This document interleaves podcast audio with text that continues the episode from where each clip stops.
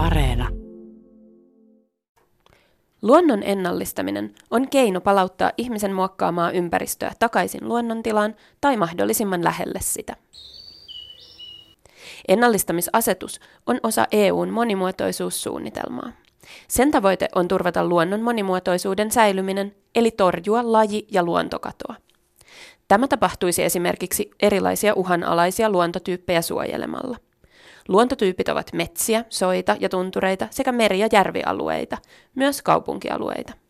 Suojelu voi olla tiukkaa tai osittaista, jolloin joitain elinkeinoja olisi yhä mahdollista harjoittaa alueella. Suomessa etenkin metsien ennallistaminen aiheutti eripuraa. Ennallistamisasetuksessa esimerkiksi ehdotettiin, että 10% kaikista metsäalueista suojeltaisiin kaikelta ihmistoiminnalta.